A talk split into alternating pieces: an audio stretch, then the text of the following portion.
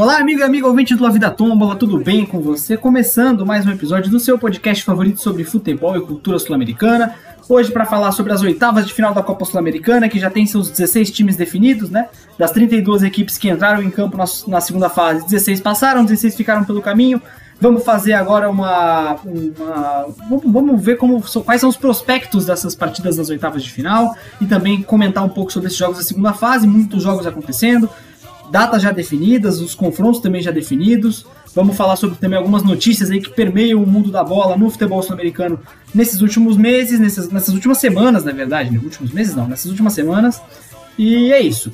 Você ouve ao fundo Bolivarista Senhores Soy Yo, do artista boliviano Jorge Eduardo, um artista bolivarista, como ele propriamente diz na música, em homenagem ao Bolívar, que se classificou com autoridade sobre o Audax italiano, equipe do Chile, para as oitavas de final da Copa Sul-Americana. Eu só estava esperando o Bolívar conseguir alguma coisa, alguma classificação, algum título, alguma, algum logro esportivo para poder usar essa música, que é uma música maravilhosa, sensacional. Então é isso. Vamos para a vinheta e depois falar das oitavas da Copa Sul-Americana. Vem comigo. Siempre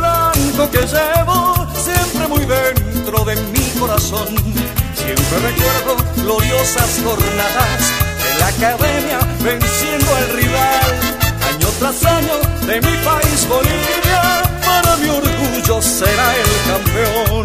Bolivarista, señores, soy yo. La vida es una tómbola, de noche y de día. La vida es una tómbola, y arriba y arriba.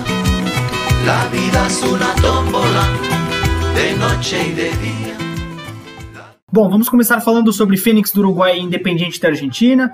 O jogo de ida no dia 25 do 11 às 21h30, quarta-feira, e a volta na outra quarta-feira, dia 2 de dezembro, às 21h30. É, lembrando que os jogos da Sul-Americana, das oitavas, vão bater com os jogos das oitavas da, da Libertadores. Então, as duas equipes, dois, os, dois, os dois torneios vão, vão acontecer aí simultaneamente, pelo menos nessa fase de oitavas de final.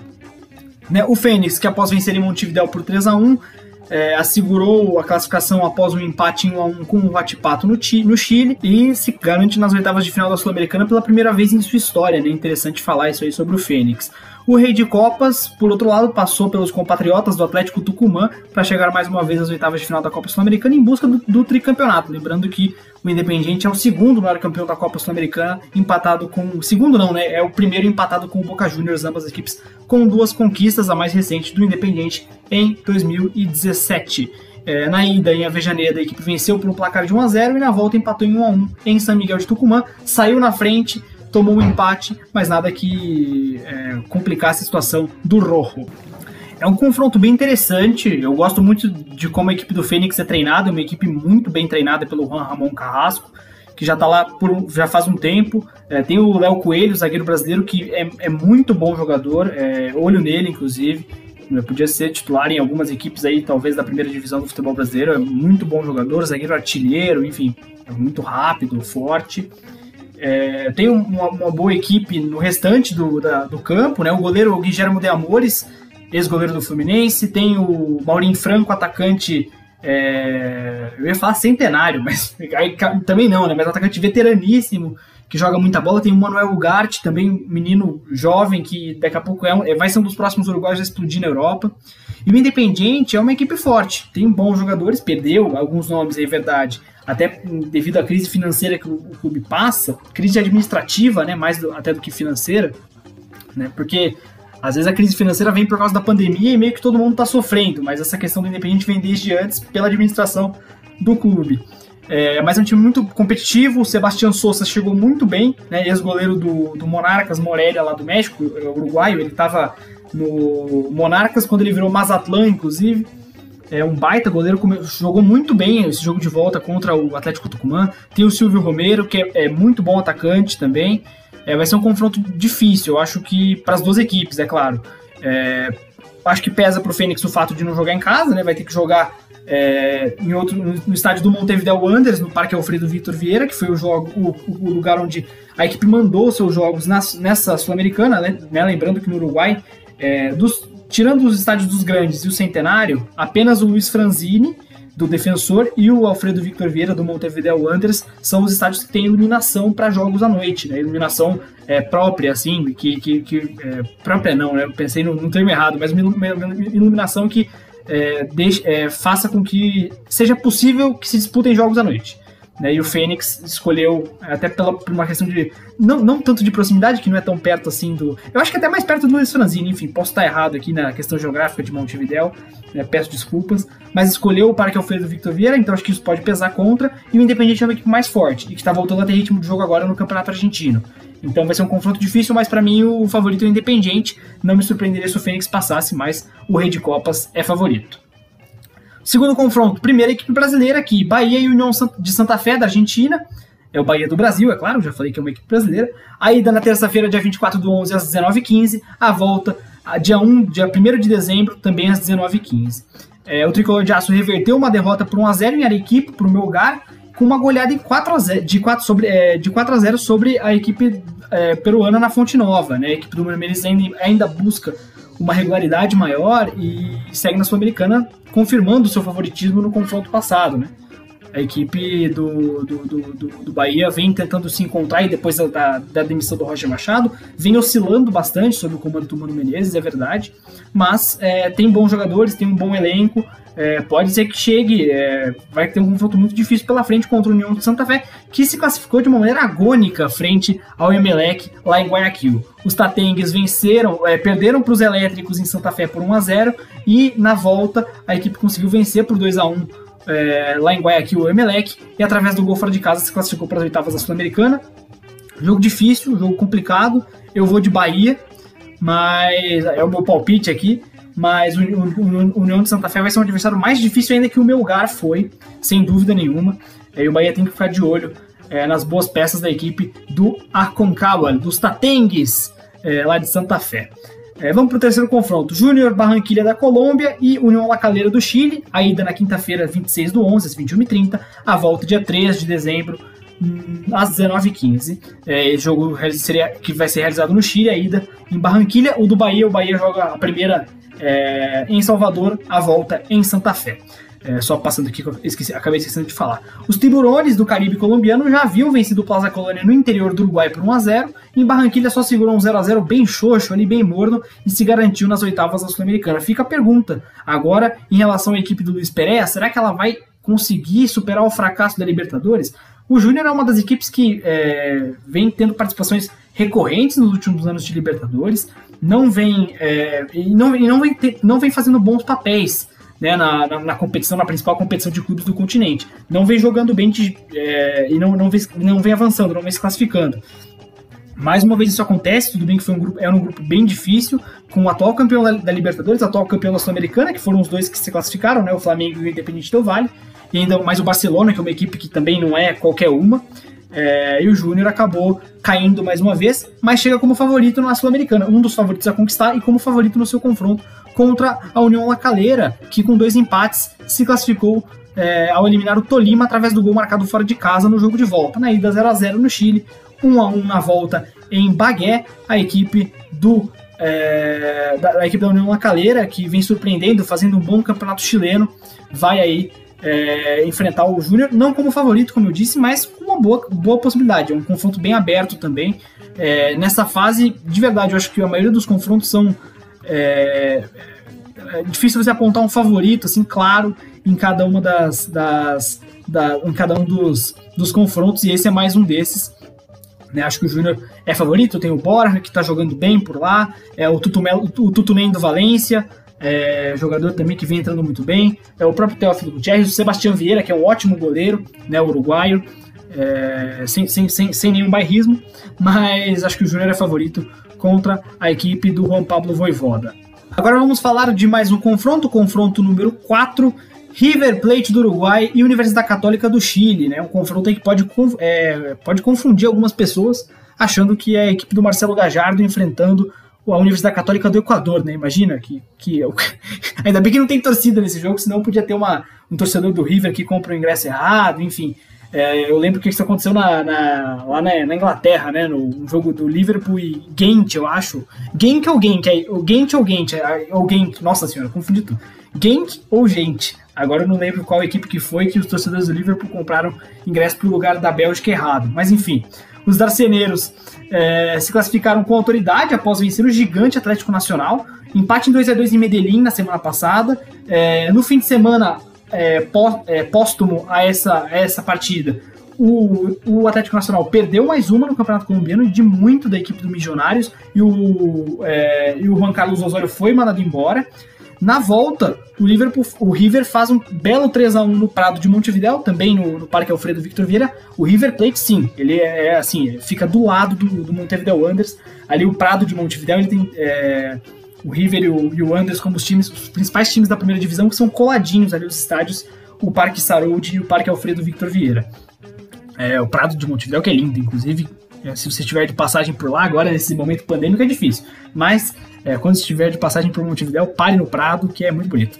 E com dois gols do. Esse jogo, essa vitória por 3 a 1 contou com dois gols da joia Matias Arezo, que é um grandíssimo atacante, só 17 anos, ele vai completar é, em poucos dias aí 18 é um, é um craque, é um jovem jogador ainda, claro, com, e com muito potencial. O segundo gol dele foi um golaço, peço para vocês procurarem depois os melhores momentos, tem no YouTube da, da Copa Sul-Americana, o YouTube oficial.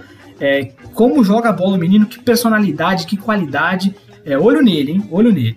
É, a equipe colombiana, é, já, já falei aqui da demissão do Juan Carlos Osório e que o Atlético Nacional não vive um bom momento, né? Mas o River se aproveitou disso e foi muito bem. A equipe do Jorge Fossati é uma, é boa equipe. Eu gosto desse time do River Plate.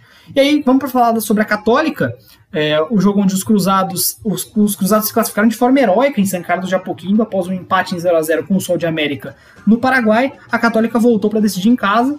Né? No início do segundo tempo, o Valber Huerta cometeu um pênalti, o jogador da Universidade Católica cometeu um pênalti e é, foi expulso. Com isso, o Sol de América abriu o placar na penalidade máxima.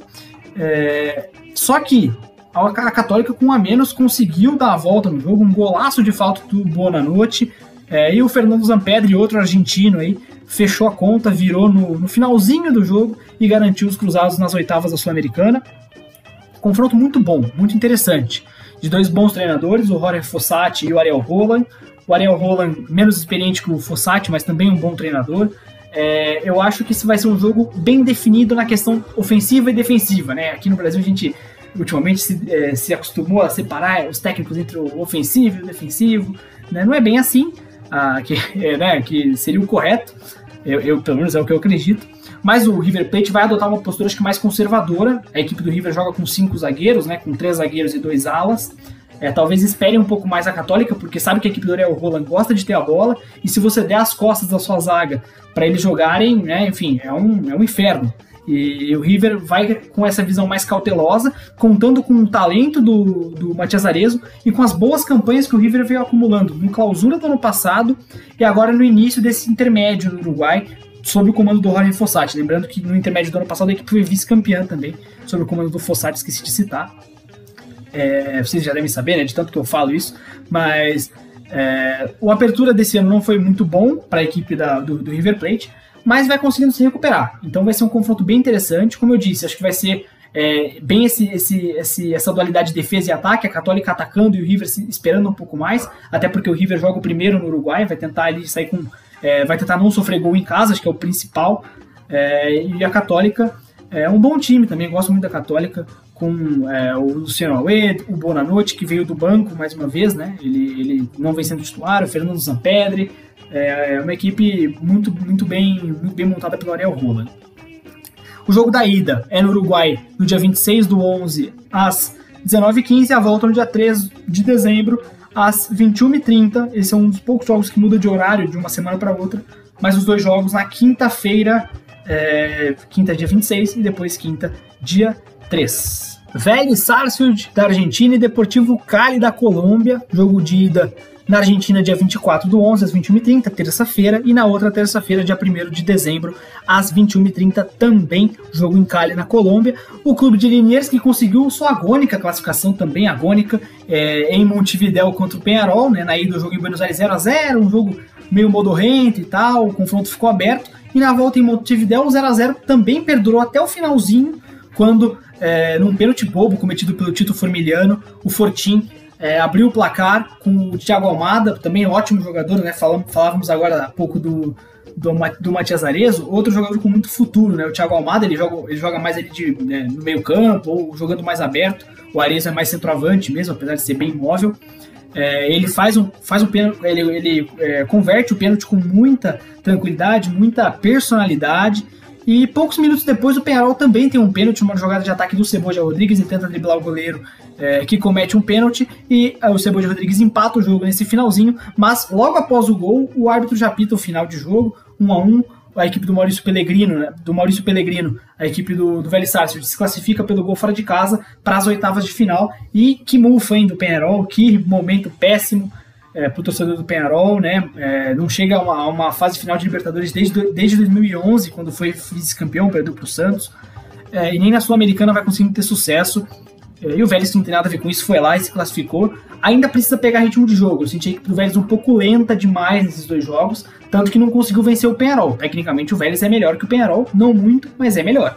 É, então, o Maurício Pellegrino também está no começo do trabalho, é bom lembrar. Ele chegou logo depois da saída do Gabriel Renzi. E é, um, é, é uma boa equipe. É, vai enfrentar o Deportivo Cali do Uruguai Alfredo Arias, é, que também não teve uma classificação fácil, não. Venceu o Milionários por 2 a 1 em Bogotá, fora de casa. Só que é, e os açucareiros foram para Cali com a vantagem, é, mas, mas abriram o placar, tomaram a virada nos minutos finais da partida e a decisão foi para os pênaltis, 2 2 a 1 né? O Cali aplicou um 2 a 1 no Milionários em Bogotá e o Milionários aplicou um 2 a 1 no Deportivo Cali em Cali. E nas penalidades os verde blancos venceram por 5 a 4 é, e chegaram às oitavas de final da Copa Sul-Americana. A equipe do, do Alfredo Arias é, é, muito bem treinada também, um time bem interessante. Está invicta ainda no campeonato colombiano, né? Só que o problema dessa equipe é um problema que aqui no Brasil a gente, é, digamos, se acostumou um pouco nos últimos tempos. É, nos últimos tempos não, né? Com o Palmeiras do Luxemburgo. Vamos ser. Vou, vou dar o nome aos bois aqui. A equipe tem muitos empates no campeonato é, colombiano e isso acaba complicando a equipe, né? Só, ó, eu, deixa eu corrigir minha informação que eu já dei errada aqui, eu, eu dei de cabeça, mas fui conferir agora.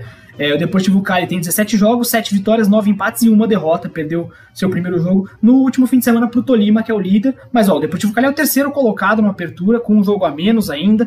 É um time muito bem treinado pelo uruguaio Alfredo Arias. E eu gosto, gosto dessa equipe do Deportivo Cali é, mereceu a classificação contra o Milionários, por mais que tenha é, escapado um pouco ali no finalzinho.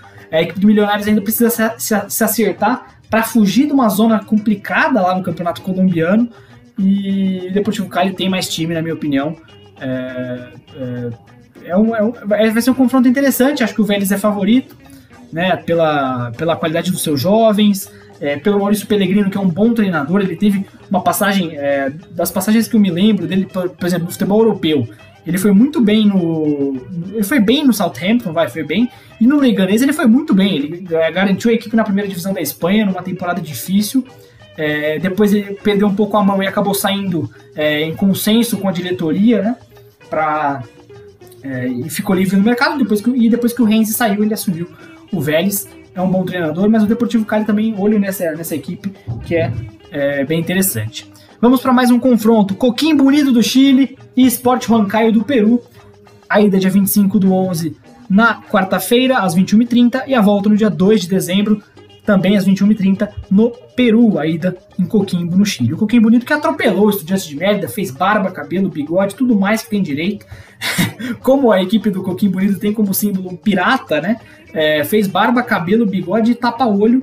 E 3 a 0 no Chile, 2 a 0 na Venezuela. A equipe jogou sem o Maurício Pinilha, centroavante é, que jogou já a Copa do Mundo. Um cara pô, bom, é um bom, um ótimo centroavante, é, mas é, conseguiu essa classificação. É uma equipe muito bem treinada também, é, garante as oitavas a vaga nas oitavas da, da, da, da, Copa Libertadores da América. Tem como principal destaque, é, nesses últimos jogos, pelo menos dos que eu vi, o Joe Abrigo, camisa 10 da equipe, muito bom jogador. É, na falta do Maurício Pinilha, ele funcionou muito bem, ele não é, ele é, ele é mais um, um meia do que propriamente um atacante, né? ele joga mais ali atrás dos, do, do, das equipes é, dos, dos, atacantes, mas é um ótimo jogador, marcou gol na, no jogo da, da volta contra o, o Estudiantes de Mérida e a equipe vai enfrentar o Sport Huancayo do Peru, que se classificou é, contra o Liverpool, que era o favorito no meu ponto de vista da, da maneira como a equipe joga, né? Uh, no Peru, o Rojo Matador apenas empatou com os uruguaios em 1 a 1 e no estádio Luiz Franzini, que eu já citei anteriormente, estádio do Defensor, em Montevidéu, os peruanos bateram os negros de La Cutidia, de La Cutidia por 2 a 1 e garantiram sua classificação para as oitavas. É, o Liverpool é, ainda está num processo de mudança na sua equipe. O, o, lembrando que o, o Coelho saiu agora, né, o Roman Coelho saiu do comando da equipe. E quem chegou é o Marcelo Mendes, que veio, fez ótimos trabalhos na, já no, no, Progresso, no Danúbio também, só que ainda precisa de um pouco mais de tempo no trabalho. É, o Sport Huancaio conseguiu uma vitória de virada contra o Liverpool, importante falar, o Liverpool sai na frente, é, tá, tinha praticamente tudo ali é, pronto para garantir a classificação só que é, acabou tomando a virada e o Sport Huancaio se classifica. É, acredito que, o, que a equipe do, do, do chega como azarão contra o, o Coquim Bonito, mais uma vez como azarão, mas né, já cometeu o crime uma vez, porque não pode cometer outra vez. Crime nem tanto, porque não era um favoritismo gigante do Liverpool, era um favoritismo é, que eu tinha pelo, pelo, porque eu gosto de ver a equipe do Liverpool jogar. Eu acho que é uma equipe que tem é, bons jogadores. Tem um artilheiro do último campeonato uruguaio, o Juan Inácio Ramírez, que para mim é uma incógnita, como ninguém tentou buscar ele já, né, lá no, no, no Liverpool, seja equipe, alguma equipe do Brasil, alguma equipe da Europa também, porque ele é muito bom, muito bom centroavante mesmo. O Agostinho Ocampo, que marcou um dos gols, inclusive.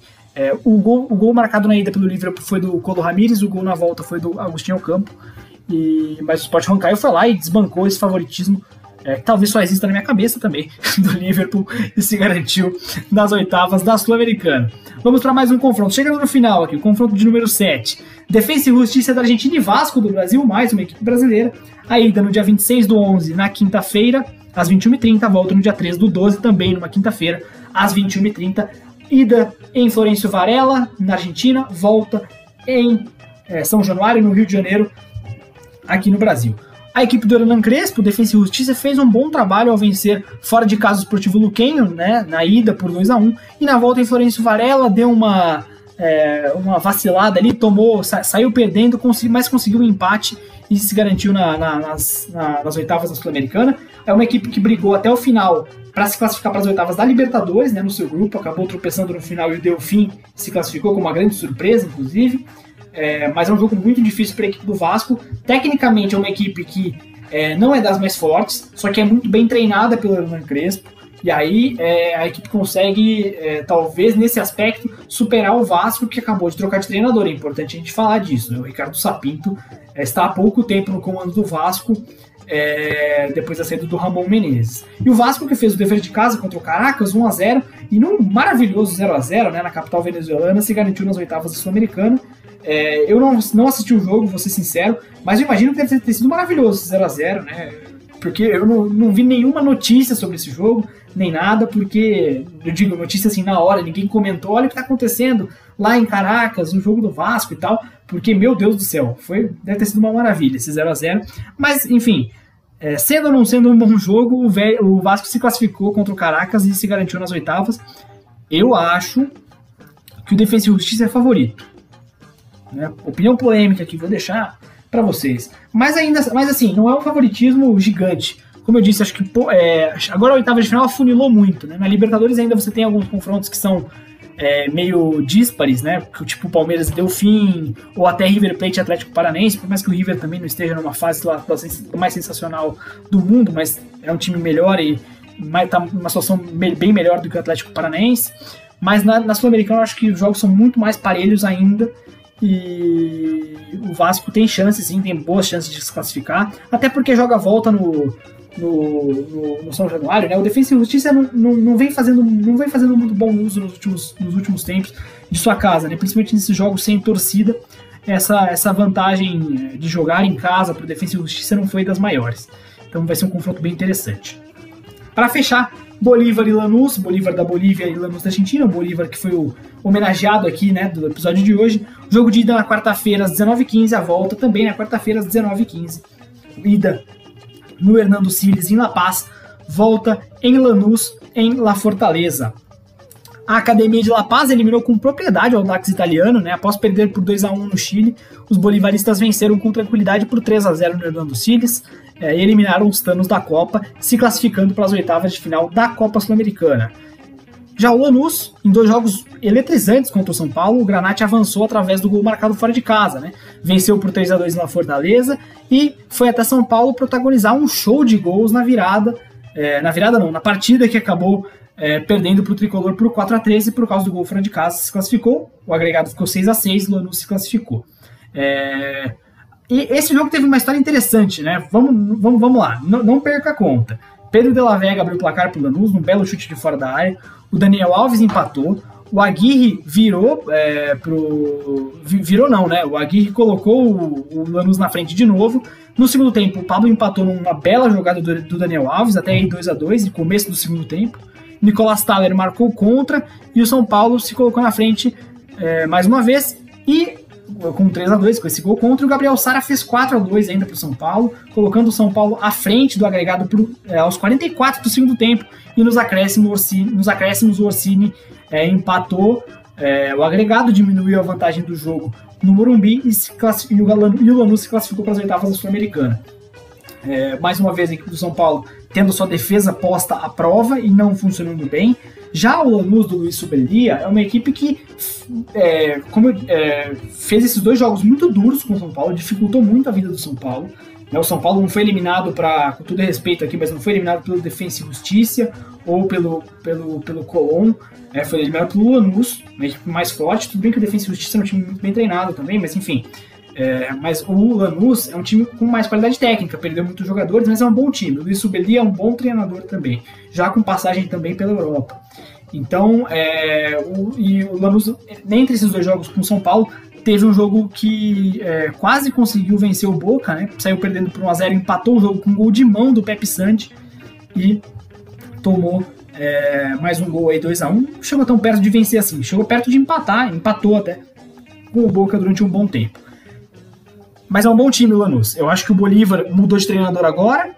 É o quem está no, no, comando da equipe é o Walter Flores, que assumiu depois da saída do Cláudio Vivas, é, que não vinha conseguindo é, entender muito bem os problemas da equipe, vinha é, dando uma, uma, uma, uma desconversada em relação aos problemas, principalmente da defesa do Bolívar, e acabou sendo mandado embora. E agora a equipe parece uma equipe um pouco mais consistente, um pouco menos suicida, digamos assim, como era na mão do, do Cláudio Vivas.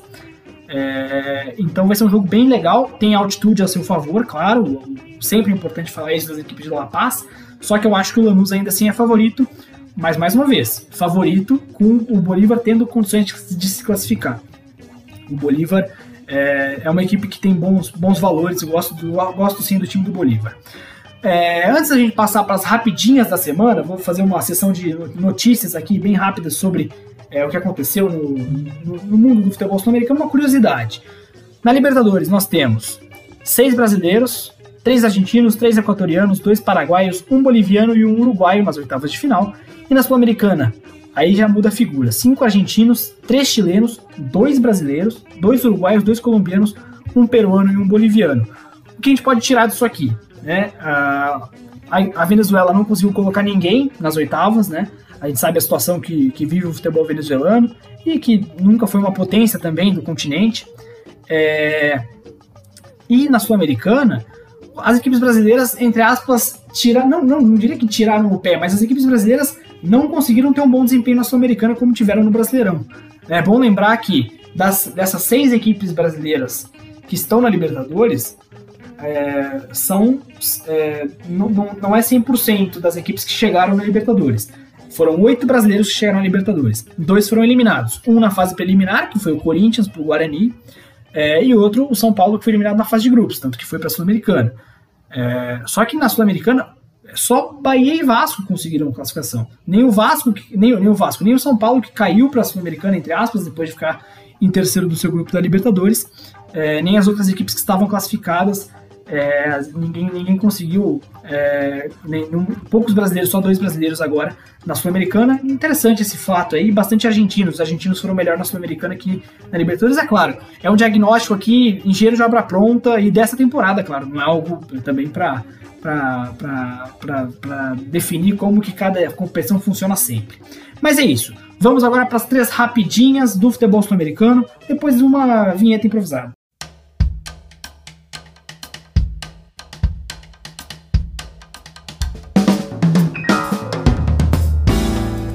Bom, eu resolvi trazer hoje três notícias rápidas, né? Eu vou fazer esse bloco quando foram, forem episódios mais curtos, como esse. Vou fazer um bloquinho aí rápido de, de notícias. Hoje são três. É, a primeira é para falar do estado de saúde do Diego Armando Maradona, que completou 60 anos na última sexta-feira. Inclusive teve episódio especial aqui. É, postei um monte de foto no Twitter, um monte de homenagens ao Maradona. É, ele foi internado preventivamente na última semana e acabou sendo, tendo que ser submetido a uma cirurgia em função de um hematoma subdural ali na região do cérebro, né? Eu não entendo muito bem é, de, de, medicina, mas é, foi, é, é pelo que eu li, é ali na região do cérebro, foi uma, uma cirurgia que, em tese, é tranquila de ser feita em pessoas normais, só que no Maradona, com todos os agravantes dele, né, da, da vida conturbada que ele levou, é, fisicamente também, era uma. Toda cirurgia, toda intervenção cirúrgica é difícil, é complicado. Felizmente deu tudo certo.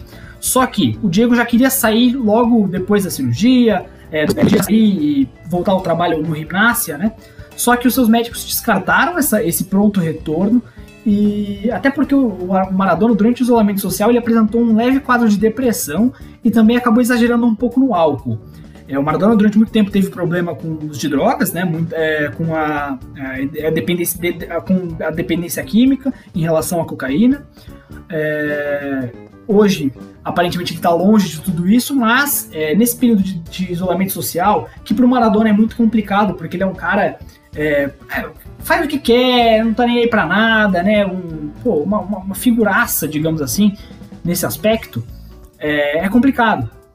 É muito, muito, foi muito complicado para ele. Ele ficou, é, e aparentemente ele ficou, é, te, apresentou esse leve quadro de depressão. Eu ia falar que ele ficou triste, mas é sacanagem, não é uma coisa não, não é necessariamente a outra, mas ele acabou tendo esse, esse problema aí é, psicológico em relação a, a, não poder ver as pessoas, não poder fazer isso, não poder fazer aquilo, é, e acabou exagerando também no álcool em, de, em, decorrência disso, e precisa de um acompanhamento, né? O Maradona é um cara que precisa de um acompanhamento ali próximo. É, nos últimos anos, muitas questões conturbadas em relação a as pessoas que são próximas dele, né, a sua namorada, sua, suas filhas, ele chegou até a brigar com as filhas, é, enfim, todos amigos, família, todas as pessoas que envolvem o Maradona hum, sempre tem uma relação, não necessariamente com o Diego, ruim, às vezes isso acaba é, acontecendo, mas relação entre si, né? Acabam batendo um pouco cabeça, um que é, que é aquele, não, não precisa de ficar olhando por ele, outros, não, precisa tomar cuidado, e, pô, ele teve muitos problemas e tal. E o Maradona é, sofre com essa questão física já há muito tempo. Né? É bom lembrar que o Maradona era um dos caras mais perseguidos dentro de campo. Eu vi hoje, hoje é sexta-feira, o dia que eu tô gravando, eu, o Tim Vickery, eu tava assistindo a Redação Sport TV, que é um ótimo programa, inclusive, de, de, de, da manhã, né? Você que tem a possibilidade de assistir alguma coisa de manhã, assista o Redação Sport TV. Ele comentou, né, que o Maradona era um, era um cara caçadíssimo e realmente isso pesa até hoje. A quantidade de remédio que ele tem que tomar é, para dores no corpo, para é, toma remédio para dormir também. Pelo, pelo jeito ele também estava exagerando nessas é, no, no, nos remédios e tal. É, então é, é, é, é, difícil. O Maradona é uma pessoa difícil e a situação dele de saúde também é difícil, é complicado e necessita de acompanhamento. Que tudo dê certo para o Diego, que ele saia bem, que saia tranquilo, que, que consiga levar uma vida um pouquinho mais regrada, porque a gente quer ver ele vivendo muito mais tempo, né? Chegou aos 60 anos e. É, queremos mais, queremos mais Diego. Não, não, chegou ao fim sua passagem aqui, né? Não, acho que ele não, não corre um risco tão sério assim, mas é, nunca se sabe, né? Um cara com a saúde já não 100% e já chegando à idade é sempre complicado, mas que o Diego saia bem, que se recupere. Estão fazendo vigília, estão é, torcendo por ele, por ele lá é, fora na clínica onde ele está internado, lá em, em Ciudad Vicente Lopes, na região metropolitana de Buenos Aires. Então, é isso, finalizamos o assunto Diego Armando Maradona e a sua internação é, por questões de saúde. Agora vamos para duas é, notícias que tocam o futebol brasileiro envolvendo pessoas de fora do Brasil, ali da, aqui da América do Sul. Né? A primeira delas é a contratação do é, zagueiro Benjamin Kusevich, zagueiro, zagueiro chileno que estava na Universidade Católica, foi apresentado do nada. Foi uma contratação que me pegou de surpresa, eu até tuitei, do nada, com várias interrogações. o Palmeiras contratou o Benjamin Kusevich, ele tem 24 anos, vem da Universidade Católica. Ele vinha sendo titular até que ele teve uma lesão no tornozelo, que o obrigou a fazer uma cirurgia. Ele está se recuperando. É, mais ou menos uns 15 dias ele vai estar tá, é, vai estar tá bala, vai estar tá preparado aí para jogar pelo Palmeiras. É, pode ser uma, uma, peça importante, até porque o Gustavo Gomes, por exemplo, volta e meia sai por lesão, é, por lesão, perdão, por é, convocação para a seleção paraguaia. É, é, ele vai, inclusive, ser convocado já para a próxima semana, mas nesse caso o Kushevich não vai poder substituí-lo. O, o Rabel Ferreira vai ter que achar uma outra, uma outra, uma outra opção, mas uma ótima contratação o Kushevich. Alto, rápido, ele é muito bom no um contra um. Tem um passe curto muito bom, não é um cara que faz é, lançamentos magníficos e tal, mas tem uma, é, uma qualidade no passe interessante. E ele chegou até a ser especulado no futebol europeu, mais especificamente no Dinamo de Zagreb, né, ele também tem nacionalidade croata, é importante falar isso, isso é, pesou nessa, nessa, nesse interesse também. E ótimo reforço, ótimo reforço. É um cara desses assim que muito sólido, né? Ele tem é, te, teve alguns altos e baixos durante a carreira, mas sempre titular, é, sempre funcionando muito bem, apesar da pouca idade, é um cara que tem muita qualidade. Como eu disse, às vezes oscila, né? É, o, o, a, quando eu falei que ele é muito sólido, ele é muito sólido quando ele tá bem, quando ele não tá tão bem, né? Vaza um pouco, mas é um cara que, claro, acho que na mão do Abel Ferreira, que pelo menos eu tô botando muita fé no trabalho dele no Palmeiras, é, pode ser que melhore, é, pode ser não, pode vir, vai vir a melhorar, é, tem potencial, tem qualidade e chega com uma boa, um bom reforço pro elenco palmeirense que tem dois zagueiros ótimos, o Gustavo Gomes e o Luan. E o Botafogo anunciou o Ramon Dias como seu novo treinador, né? AIDT, tenemos DT en el Botafogo, en el Pone Fuego. O ídolo do River, como jogador e como treinador, pelado Ramon Dias, é, é, o treinador do é treinador desde 1995, quando começou no quadro no quadro milionário. E entre as idas e, idas e vindas do, no clube de Nunes, ele venceu seis campeonatos argentinos e uma Copa Libertadores, a Libertadores em 1996. Seu último clube foi o Libertado Paraguai e que ele de, acabou deixando o, o clube paraguaio é, após a derrota da equipe para o Caracas na fase de grupos da Libertadores. Ele passou já pelos Emirados Árabes Unidos, pela, pela Arábia Saudita.